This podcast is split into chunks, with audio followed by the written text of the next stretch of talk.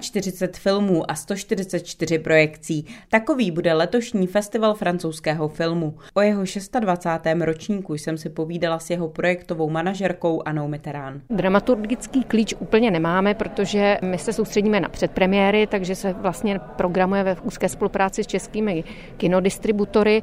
Nicméně každý rok vlastně se snažíme také uvádět poctu některému z velkých francouzských filmařů, takže letos je to vlastně podsta Žánu Liku Godardovi, oslavy. Připomínáme vlastně také ale i mladou generaci a to je večer krátkých filmů, kde zase uvádíme filmy tedy úplně těch ten nastupujících tvůrců.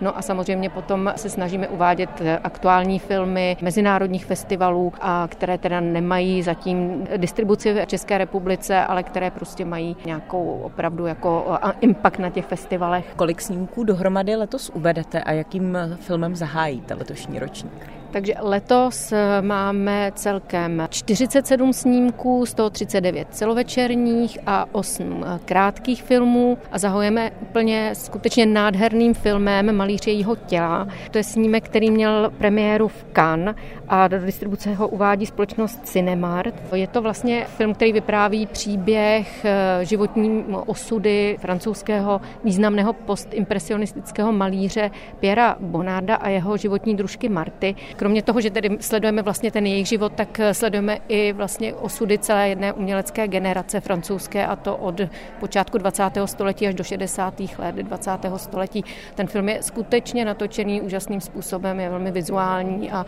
zároveň velmi citlivý. Vy jste loni, nebo možná už je to předloni, zahajovali Mikulášovými patáliemi, jestli se nepletu. Takže ten uh, váš festival vlastně míří i trošku na rodiny, i děti. Máte tam třeba nějaké snímky věnované mladým nebo dětem? Ono to prostě závisí přesně na tom, jako co, co se nabízí vlastně v té distribuci. Loni to byl, bylo to skutečně loni, ty Mikulášovy patály, jak to všechno začalo, myslím, že takhle byl ten titul. A letos takový nějaký výjimečný snímek pro děti nemáme. Máme tam ovšem animovaný snímek Nina a Ješkovo tajemství, který jde do distribuce těsně před festivalem a my ho samozřejmě nabízíme v těch projekcích pro rodiny. Já ještě nechám na vás nějaké třeba dva, tři filmy, které byste chtěla zmínit, které jsou pro vás důležité, za které jste rádi, že, že na festivalu jsou. Určitě bych zmínila uh, filmy, které prostě budou mít diváci možnost vidět jenom na festivalu, potom nepůjdou do kin. To bych zmínila vlastně nový snímek Michela Gondryho, taková velmi svěží autorská komedie, eh, kniha Řešení, která měla premiéru na festivalu v Cannes a v hlavní roli takového trošku psychotického režiséra se představí Pierre Nine. Pak bych ráda pozvala diváky také na film Ve jménu cti, což je e, snímek historický. Odehrá se v 19. století, pojednává o tématice soubojů, které jsou tedy velmi věrohodně zachyceny. Jsou to souboje a kordy, e, šavlemi na koních, jako je to taková jako podívaná, ale zároveň pojednává i o tématice ženské emancipace. Tenhle snímek natočil známý francouzský herec a nyní i režisér Vincent Perez. Možná si ho diváci mohou pamatovat ze zpracování Hrbáče, ve kterém eh, hlavní roli hrál právě Daniel Otej a Vincent Perez hrál Dika de Nevers. Mm-hmm. Vy máte taky každý rok soutěž české kritiky, výběr české kritiky, kde vybírají vlastně čeští novináři snímky. Které letos vybrali, kolik jich je, je kdo se vlastně do toho zapojuje? Do tak letos je to pět snímků, právě ty dva snímky, co jsem zmiňovala, kniha řešení a ve jménu cti, jsou uváděn právě v této sekci. Jsou to filmy, které vlastně vybíráme ve spolupráci s českými filmovými kritiky nebo novináři a jsou to snímky, které nejdou do české, nemají distributora, nejdou do české distribuce, ale rádi bychom je vlastně divákům předvedli, protože jsou úspěšné, uváděné na festivalech, prestižních festivalech, jako je Cannes nebo Benátky nebo Locarno.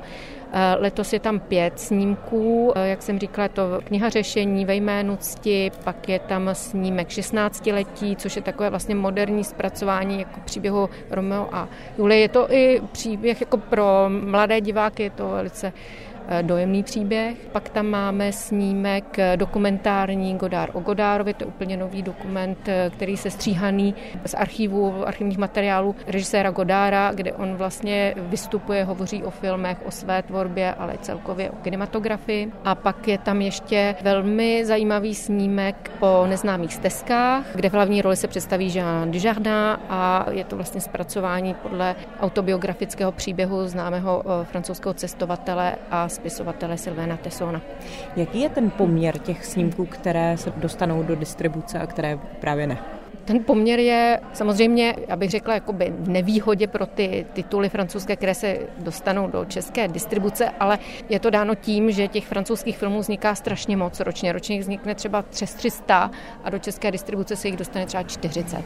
Nicméně je to obrovské číslo. Těch 40 eh, filmů, vlastně, které jdou každoročně, francouzských filmů, které jdou každoročně do české distribuce, umístují ten francouzský film na třetí místo, jako vlastně nejdistribuovanější kinematografie v České republice. Na prvním místě jsou samozřejmě americké filmy, pak české filmy a hned zatím jsou francouzské. Což je i taky taková jako výjimečná situace, protože Česká republika je jedna z mála eh, zemí, kde ta národní kinematografie se hodně prosazuje, takže ty české filmy mají téměř vždy to druhé místo a pak teda je za nimi Francie. To není špatný hmm. výsledek. Hmm. A poslední věc na závěr, jestli byste mohla zmínit, jakým filmem zakončíte letošní festival? Tak letošní festival zakončíme eh, výjimečnou vlastně předpremiérou premiérou druhého dílu Tří mušketýrů Milady. Ten první díl to byl v českých kinech, myslím, od dubna a tento eh, druhý díl, tedy Milady, půjde do kin v prosinci. Máme velké štěstí, že vlastně díky společnosti Bioskop můžeme ten film promítnout na zakončení, protože